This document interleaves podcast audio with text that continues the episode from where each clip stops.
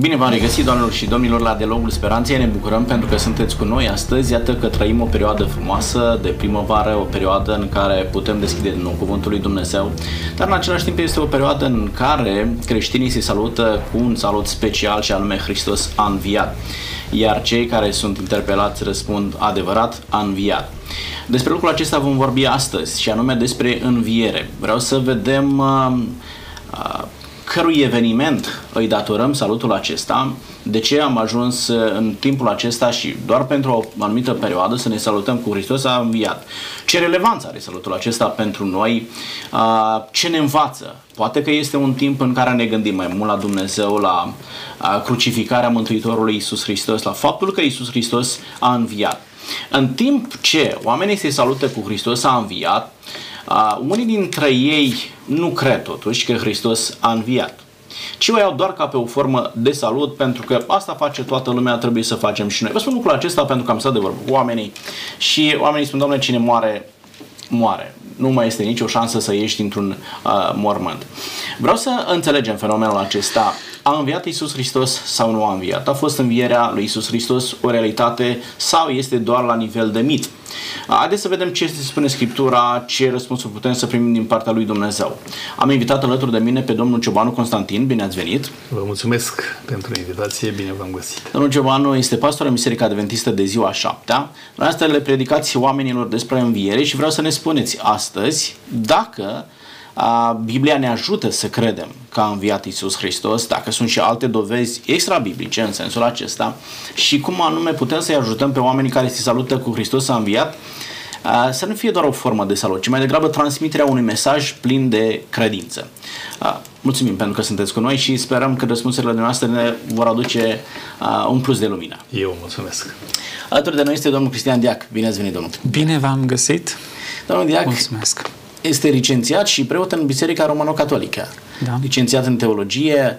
Ne veți vorbi și din perspectiva Bisericii Romano-Catolice, dumneavoastră ați avut Paștele ceva mai devreme, da? Și este o perioadă în care vă salutați cu Hristos a înviat. Da. Oamenii răspund, adevărat a înviat? Vreau să vedem ce însemnătate are salutul acesta pentru oameni.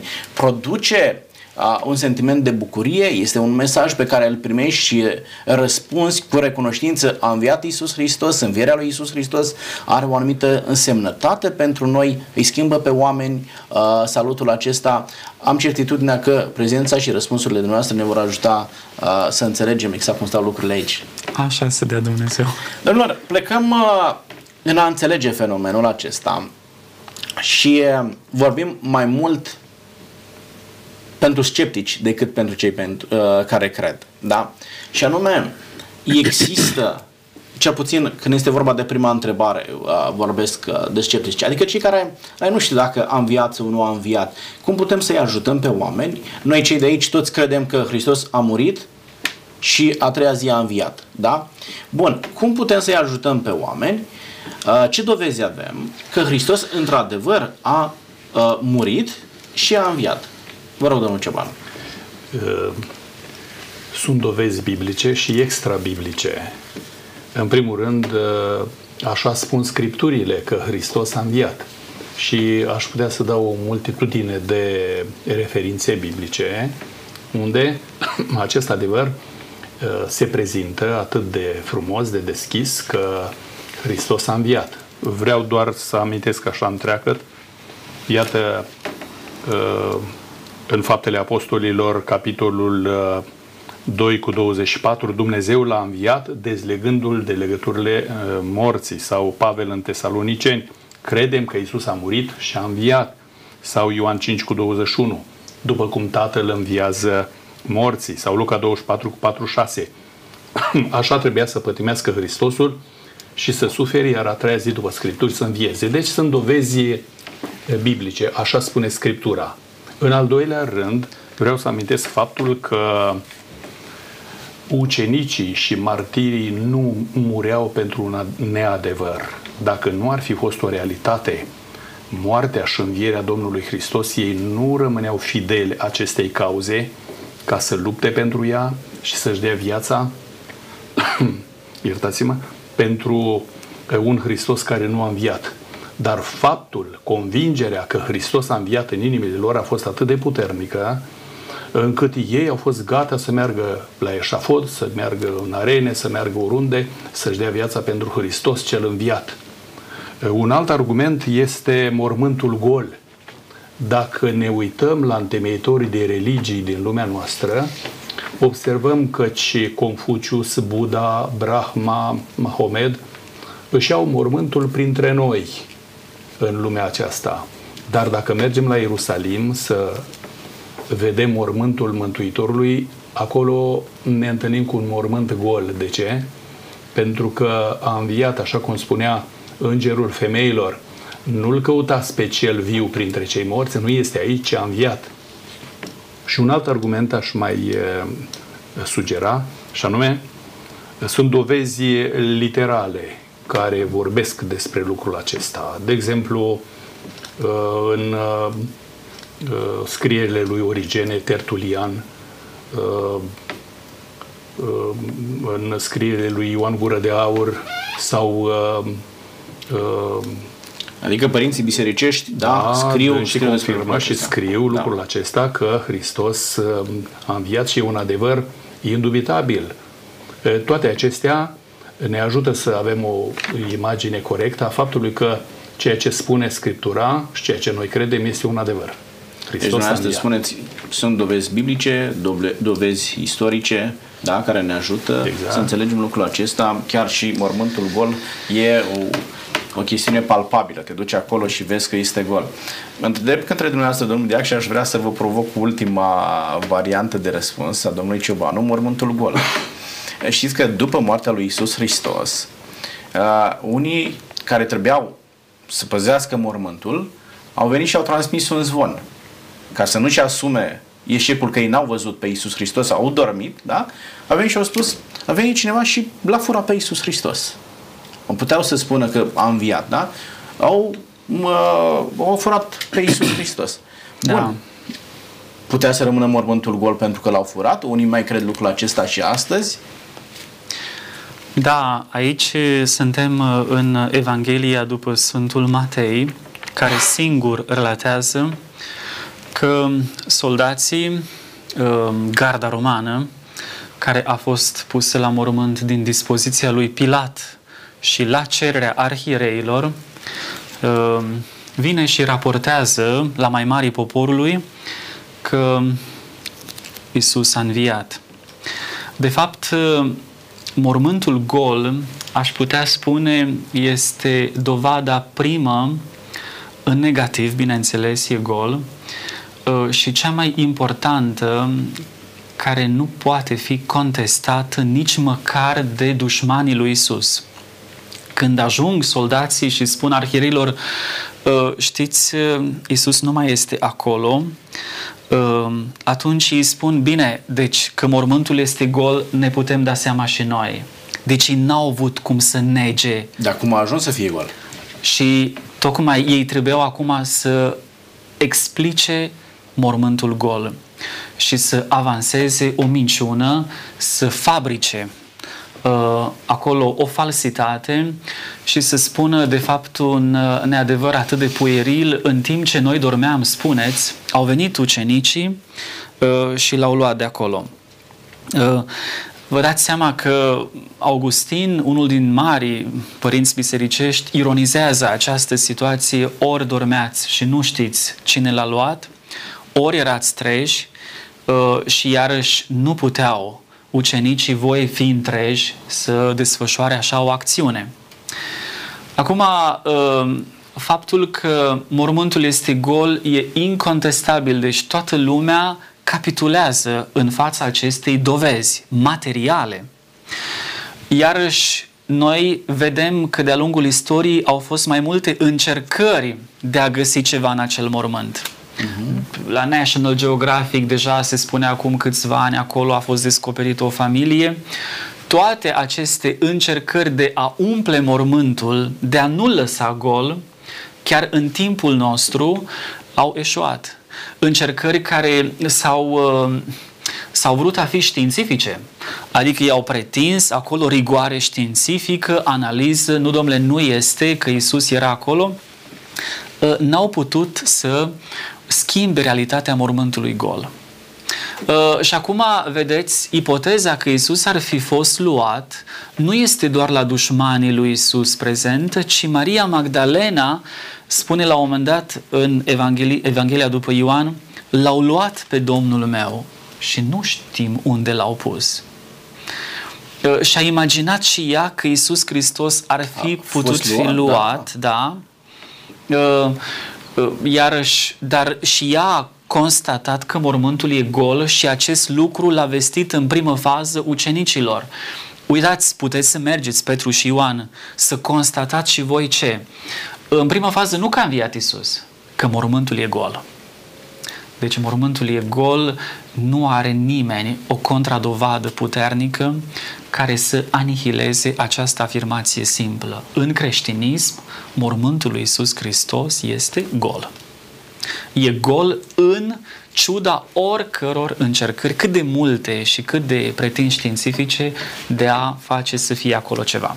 Adică Isus Hristos nu poate fi captivul unui mormânt, da? Puteți să spuneți da. orice, dar numai în mormânt nu deci este. Deci el nu a mai rămas acolo, asta e clar. Acum întrebarea se pune care ar trebui să fie pentru noi variantele pe care le luăm în calcul despre Isus Hristos din moment ce El nu mai este, nu în, mai mormânt. este în mormânt. În care stare este El?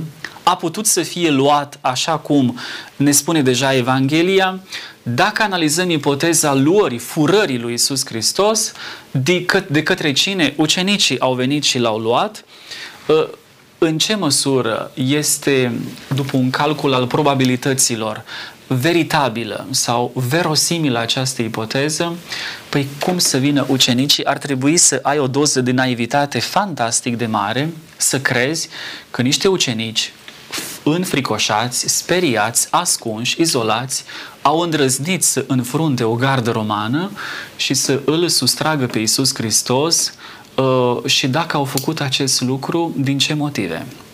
A, ca ulterior să afirme învierea lui.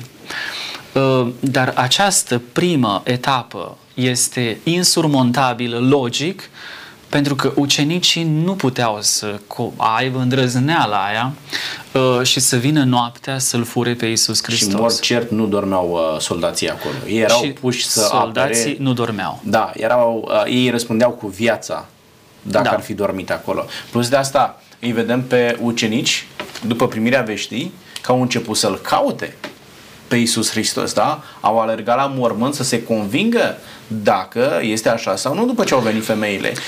Ucenicii, vedem mai târziu pe cei doi ucenici în drumul spre Emaus, erau tulburați de vestea că Iisus Hristos nu mai este în mormânt. Și, adică în mintea da. lor totul se terminase acolo. Lucrurile astea nu aveau ei cum să le simuleze. Deci nu au fost niște înscenări teatrale care să fie apoi relatate ulterior și prinse în discurs evanghelic, ci ei s-au comportat, adică toate emoțiile, reacțiile lor sunt dintre cele mai firești, adică frica, pentru că învățătorul lor a sfârșit-o într-un mod lamentabil, adică jalnic, el care era cu minunile și învia morții, pentru ei a fost o decepție, pentru cei din Emaus în mod sigur.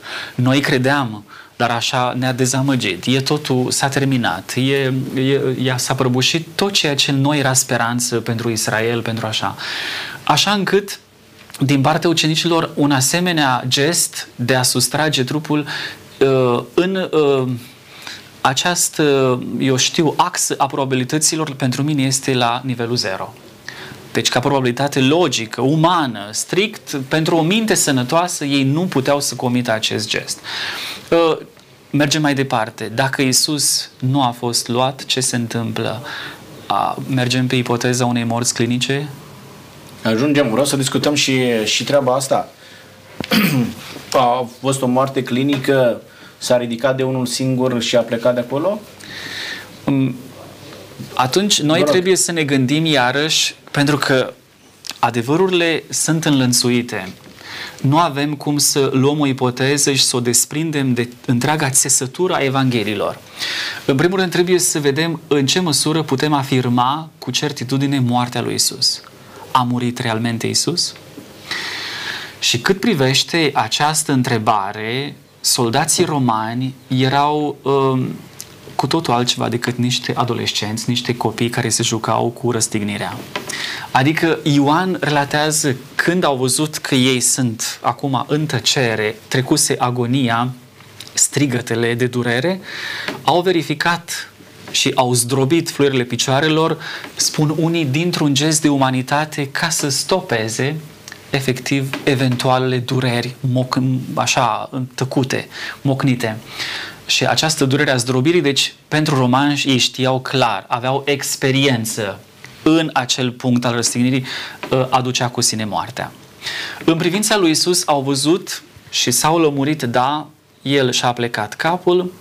Cu toate acestea... Au mai verificat. Au zis că totul nu ne ajunge, hai că totuși îl lăsăm și trecem peste și facem o excepție de la ritualul nostru de a zdrobi.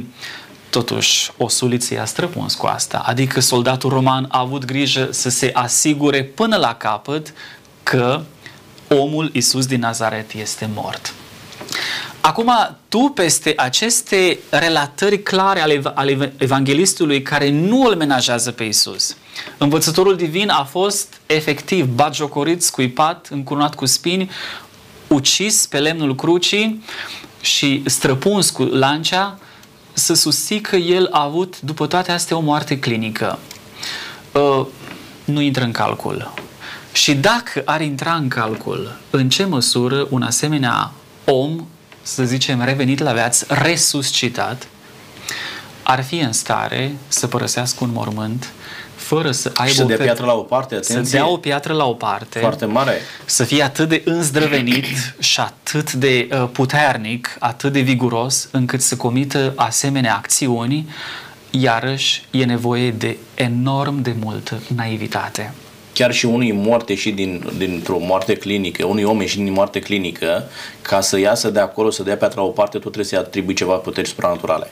Absolut. Da? Nu puteai să, să rămână la nivelul acesta de om. Și atunci, în tot silogismul ăsta, iarăși, eu am nevoie de enorm de multă, vă spuneam, naivitate, simplism, adică așa, ca să cred eu să consimt la o versiune de aceasta că Isus, că de fapt n-a murit, că și-a revenit, că s-a și ridicat, a și plecat, El care a stat pe lemnul crucii trei ore sub privirea soldaților romani, nu, nu, mintea mea sănătoasă nu poate să admită așa ceva. Mulțumesc. Domnul Cebanu, a fost moarte clinică sau nu a fost? L-a furat cineva sau nu l-a furat? S-a amintit foarte concludent că dovezile de a nu crede lucrul acesta sunt palpabile și veridice, adică să străpungi inima Mântuitorului cu lancea și să curgă sânge, uh, nu, nu, nu mai încape îndoială că de fapt a fost uh, vorba de o moarte clinică. Și apoi s-a amintit și faptul că atunci când Pilat l-a întrebat pe sutașul roman despre moartea Domnului Hristos, dacă a murit sau nu, pentru că a venit Iosif din Arimateia să ceară trupul lui Isus pentru a fi îngropat. Uh, Pilat s-a uh, consultat și el cu cei care au fost oamenii lui acolo, nu? Și soldatul l-a încredințat că, într-adevăr, Isus a murit și mă gândesc la aspectul pe care îl sublinea colegul meu, uh, tratamentul Mântuitorului din uh, uh, perioada aceea, căldura toridă, muștele băzâind, loviturile și fizice, dar și sufletești pe care el le-a îndurat, spulberă orice posibilitate de a crede că de fapt a fost o moarte clinică. Da. da.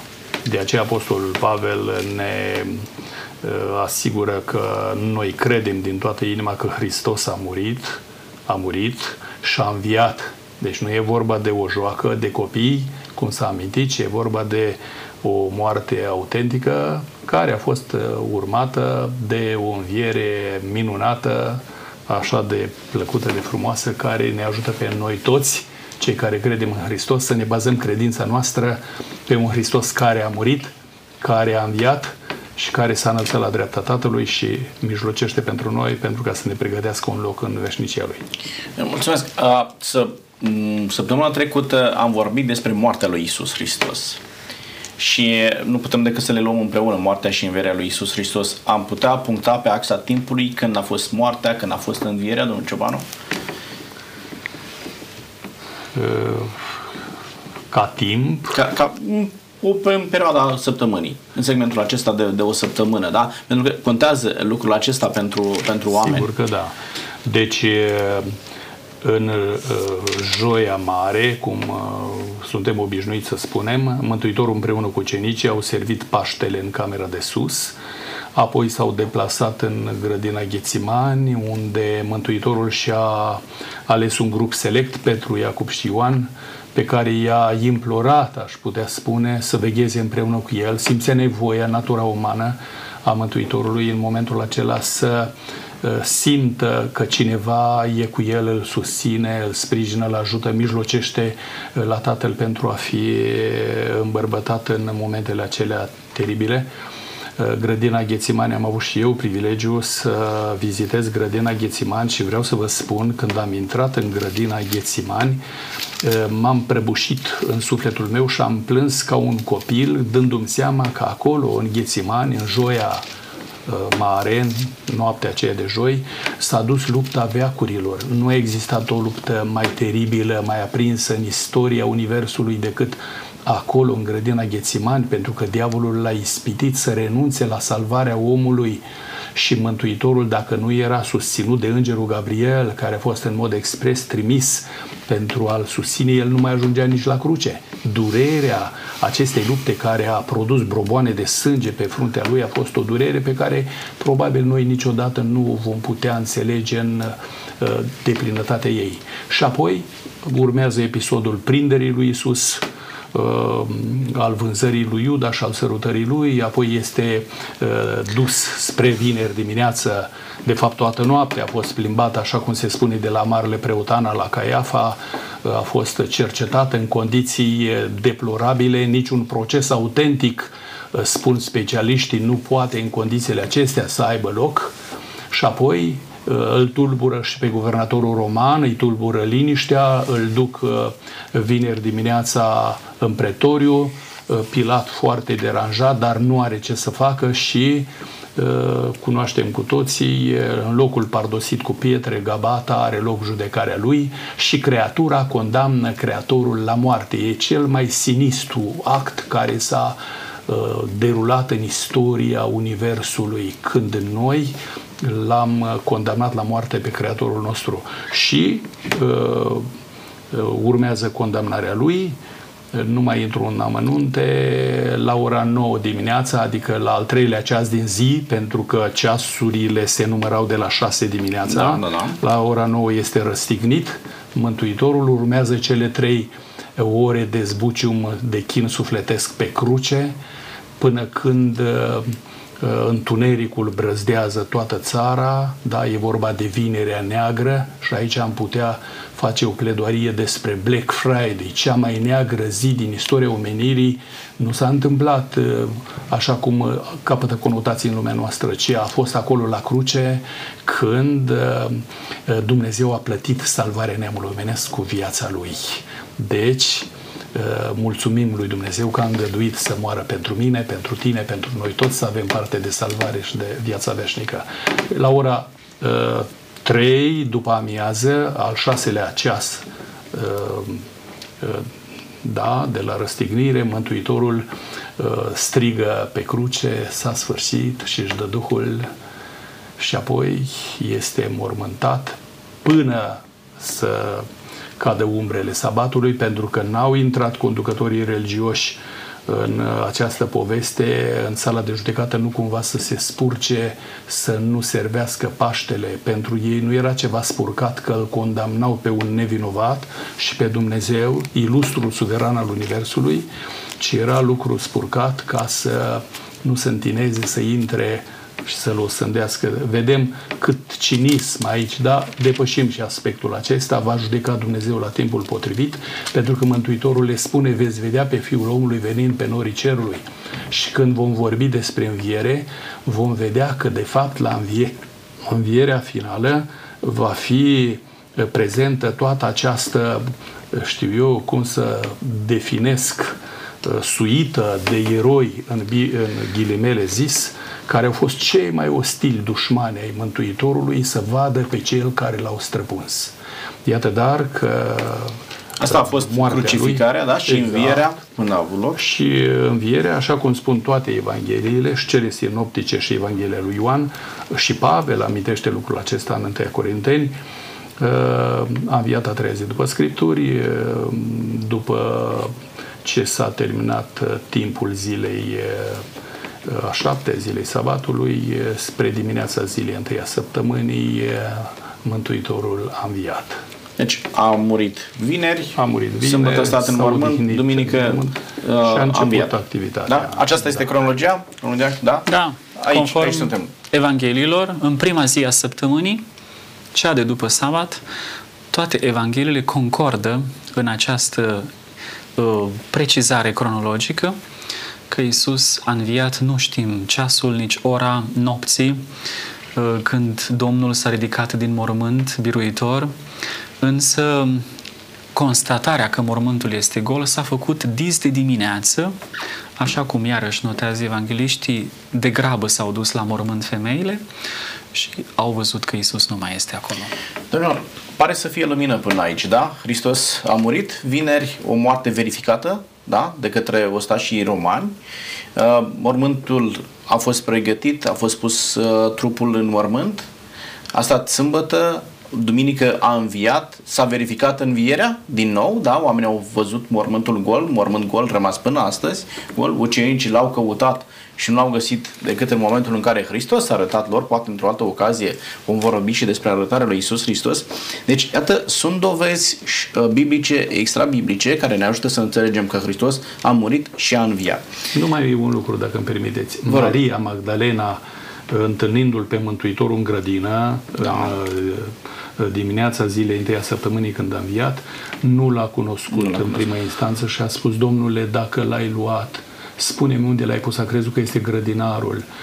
Cu alte cuvinte, dacă se pare că este așa de important mormântul acesta, vreau să-l iau eu în custodia mea și să rezolv eu problema aceasta a mormântării pentru ca să-i ofer cinstea care îi se cuvine. Deci, iată un alt argument că, de fapt, Mântuitorul deci sunt suficiente uh, dovezi ca să poți crede că Hristos a murit și a înviat.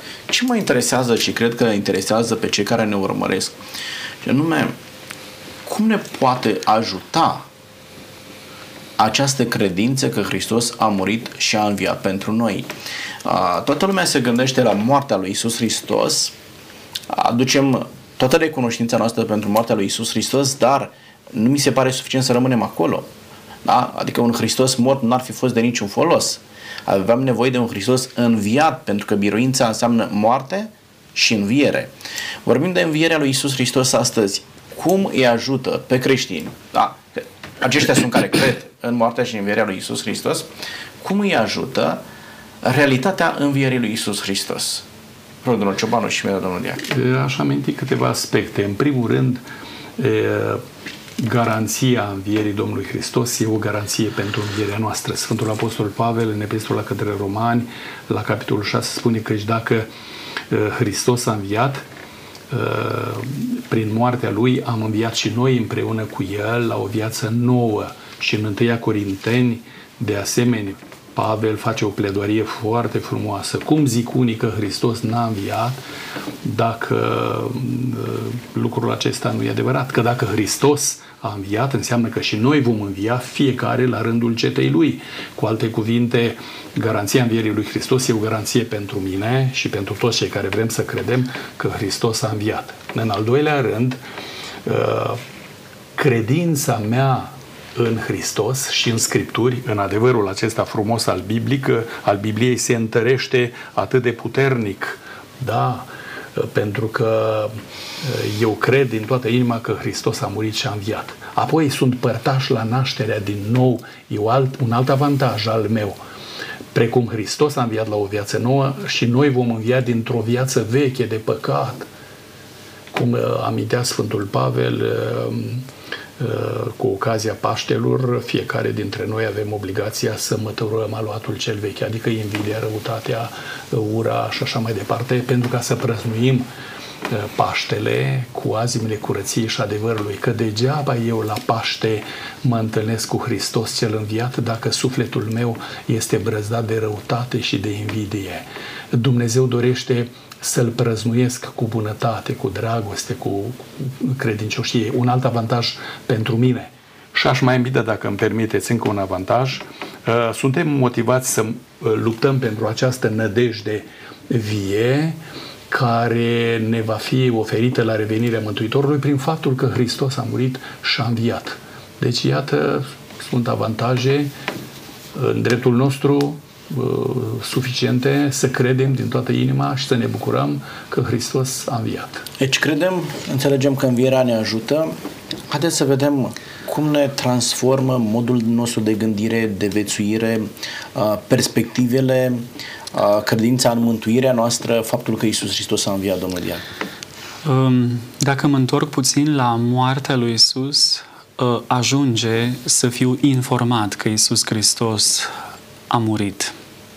Ehm, și deja ceea ce știu din informarea aceasta pe cale istorică pot să comunic altora.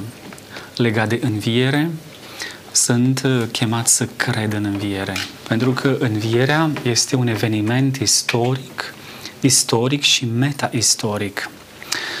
Învierea lui Isus Hristos transcende istoria, se întâmplă în istoria mea, dar este mai mult decât un eveniment empiric, uh, omenesc, e ceva supraomenesc și chiar dacă Ioan se apleacă în mormânt și vede mormântul gol, el nu ajunge să spună uh, da, el a văzut și acum știe că a înviat, el, el este totuși uh, un om al credinței în faptul că el crede, a văzut și a crezut.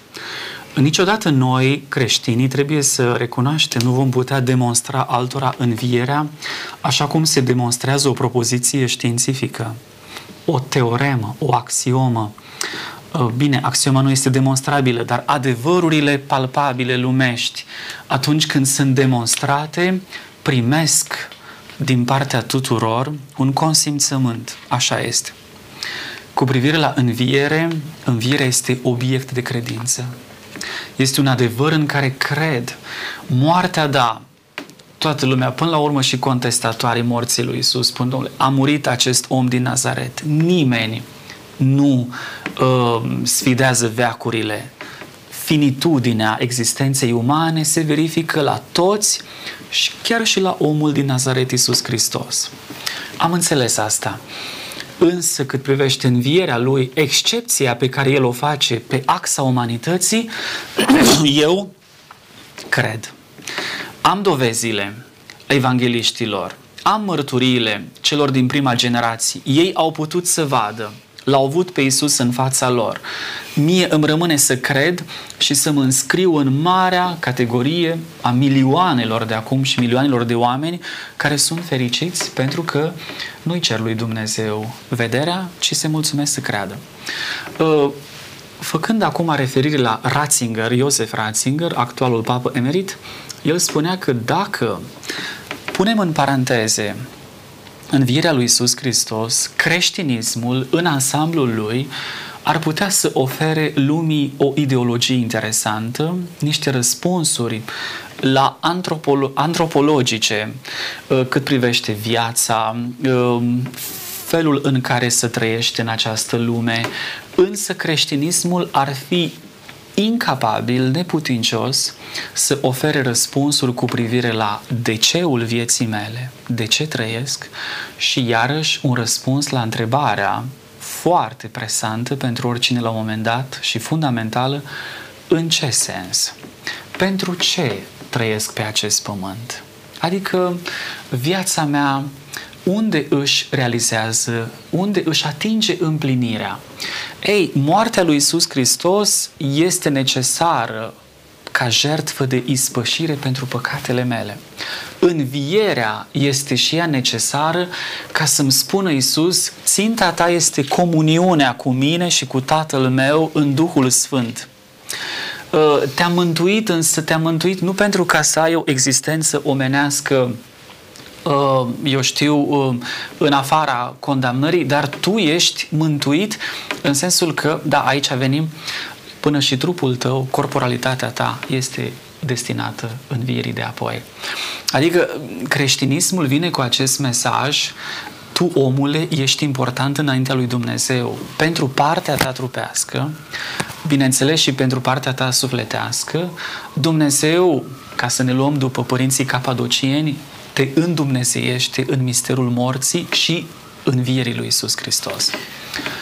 Uh, și de asta eu uh, sunt de părere că noi nu trebuie, nu avem obligația să ieșim în lume și să încercăm să elaborăm din răsputeri argumente și argumente că Isus Hristos a înviat până la urmă este adevăr de credință.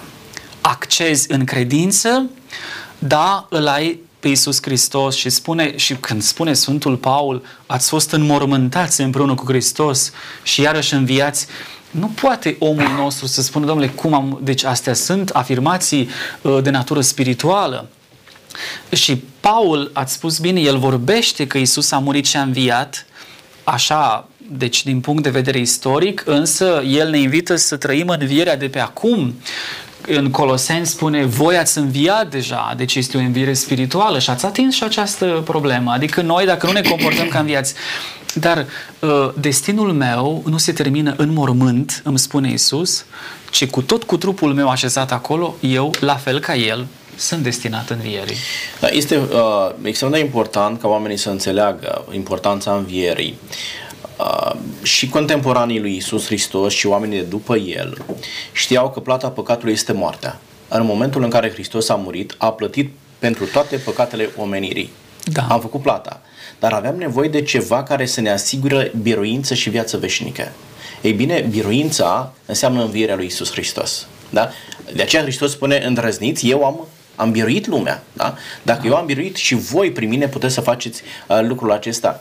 Uh, cred că învierea ne dă o altă perspectivă, o altă viziune și credință asupra ceea ce înseamnă mântuirea lui Isus Hristos. Învierea face posibilă mântuirea noastră. Adică faptul că Hristos a înviat din morți da? ne asigură de învierea noastră, de trecerea noastră într-o altă sferă existențială, da?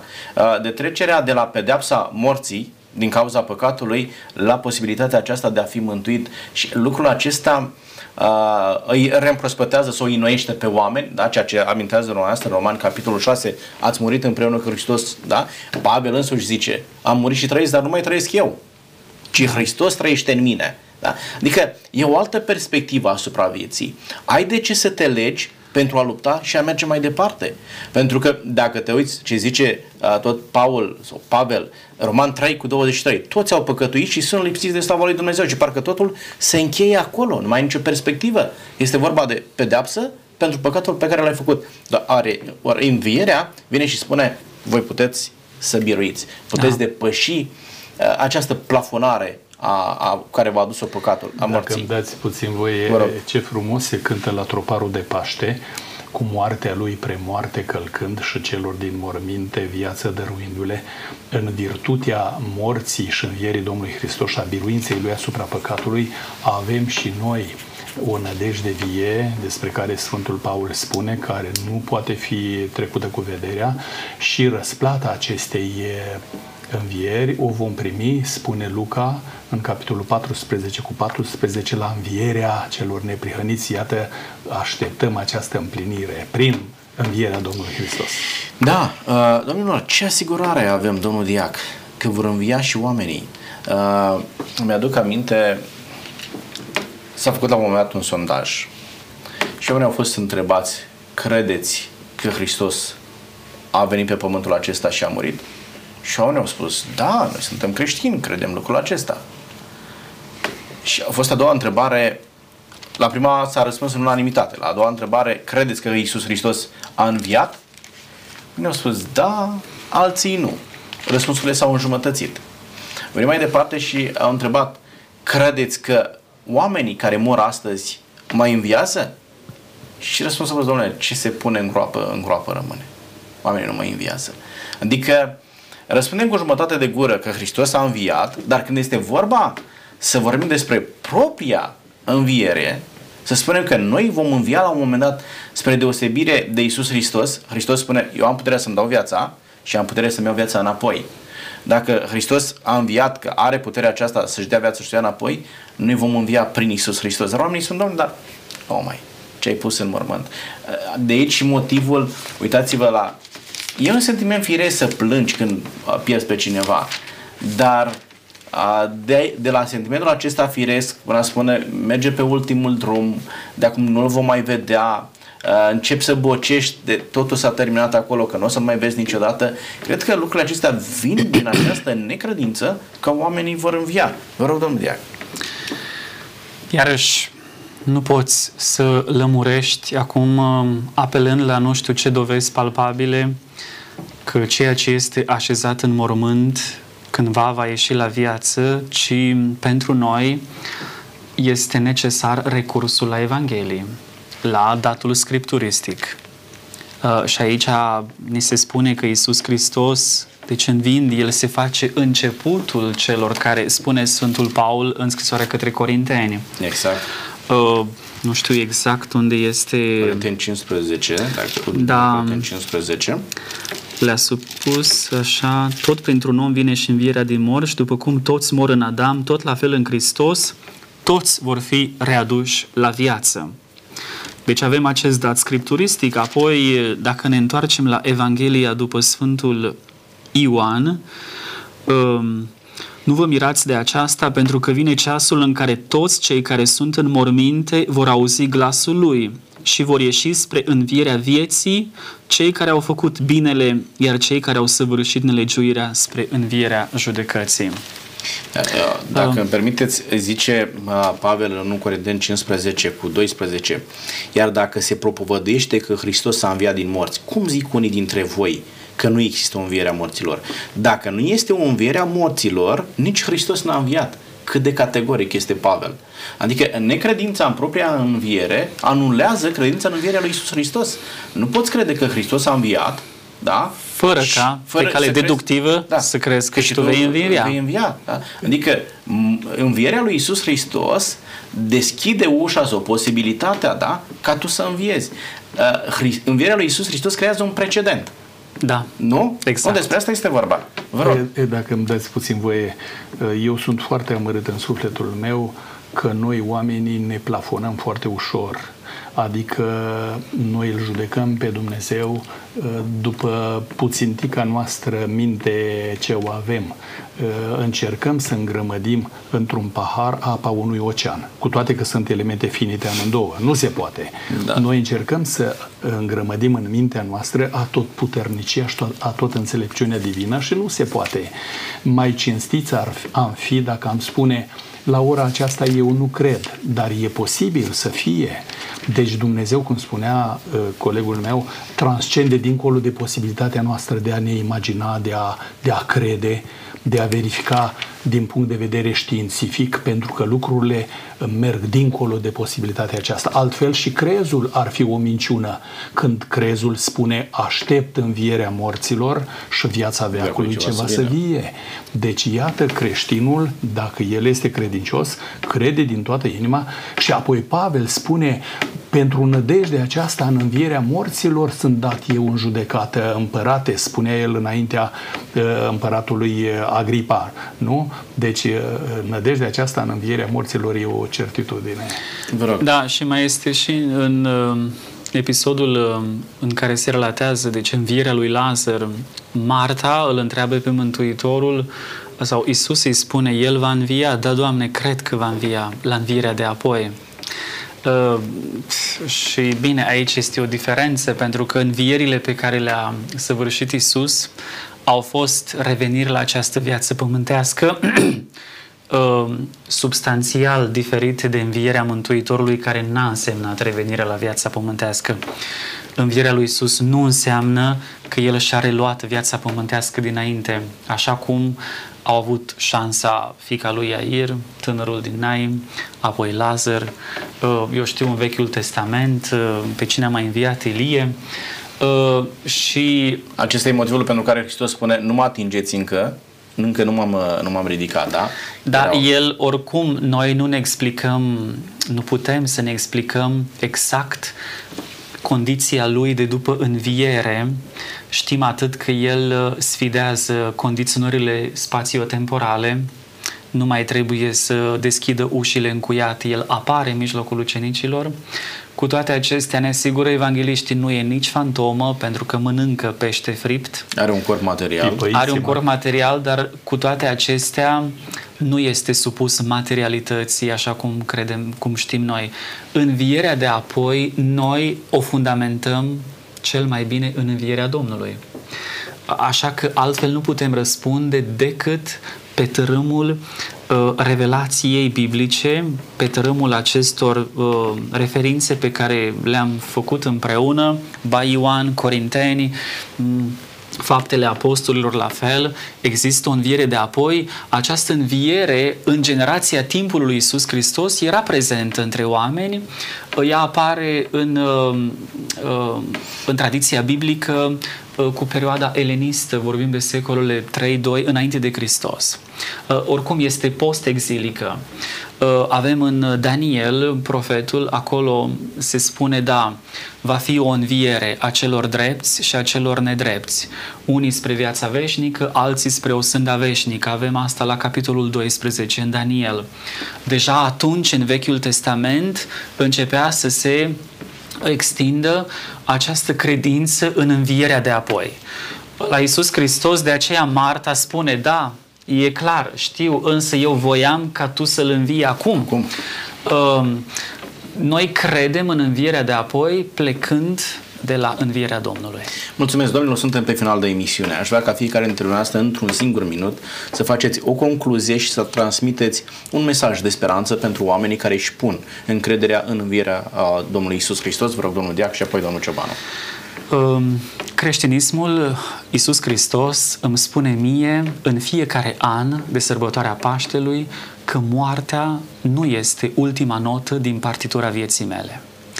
Că dincolo de orizontul morții eu văd deja o altă viață, este viața veșnică cu Domnul, care în ființa mea nu începe abia cu actul morții, ci chiar de pe acum, în măsura în care eu trăiesc comuniunea cu Isus Hristos cel înviat și eu însumi mă comport ca un om înviat din punct de vedere spiritual, așa încât mă străduiesc să cuget la cele de sus, unde Hristos și de la dreapta lui Dumnezeu și să trăiesc și să răspândesc în jurul meu credința în Mântuitorul înviat. Mulțumesc tare frumos.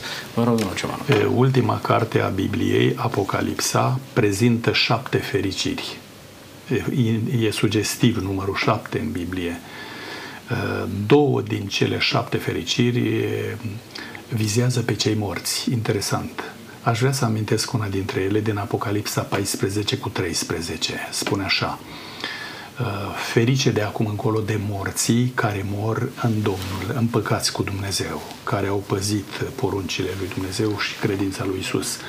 Da, zice Duhul Sfânt, ei se vor odihni de ostenelile lor în pulberea pământului, căci faptele lor îi urmează. Uh, Doamne, ajută-ne să avem această certitudine, această credință despre care amintea colegul meu în dreptul lui Daniel. A spus îngerului, Domnul meu, explică mai mult și îngerul îi spune, tu Daniele, du-te, te vei odihni Uh, în patul tău de pulbere până în dimineața învierii și uh, lucrurile vor fi toate rezolvate cu bine. Să ajute Domnul să vedem dincolo de mormânt. Noi nu spunem uh, adio, ne smulgem părul din cap, ci spunem la revedere celor dagei noștri până în dimineața învierii. Vă mulțumesc tare mult. Domnilor, sper că ceea ce spus dumneavoastră să aducă un plus de speranță oamenilor, oamenii să se bucure de timpul pe care îl trăiesc crezând că Isus Hristos a înviat și le dă aceeași uh, speranță mai departe oamenilor, le dă aceeași asigurare că ei vor învia și vor petrece veșnicia cu Mântuitorul lor. Vă mulțumesc tare mult!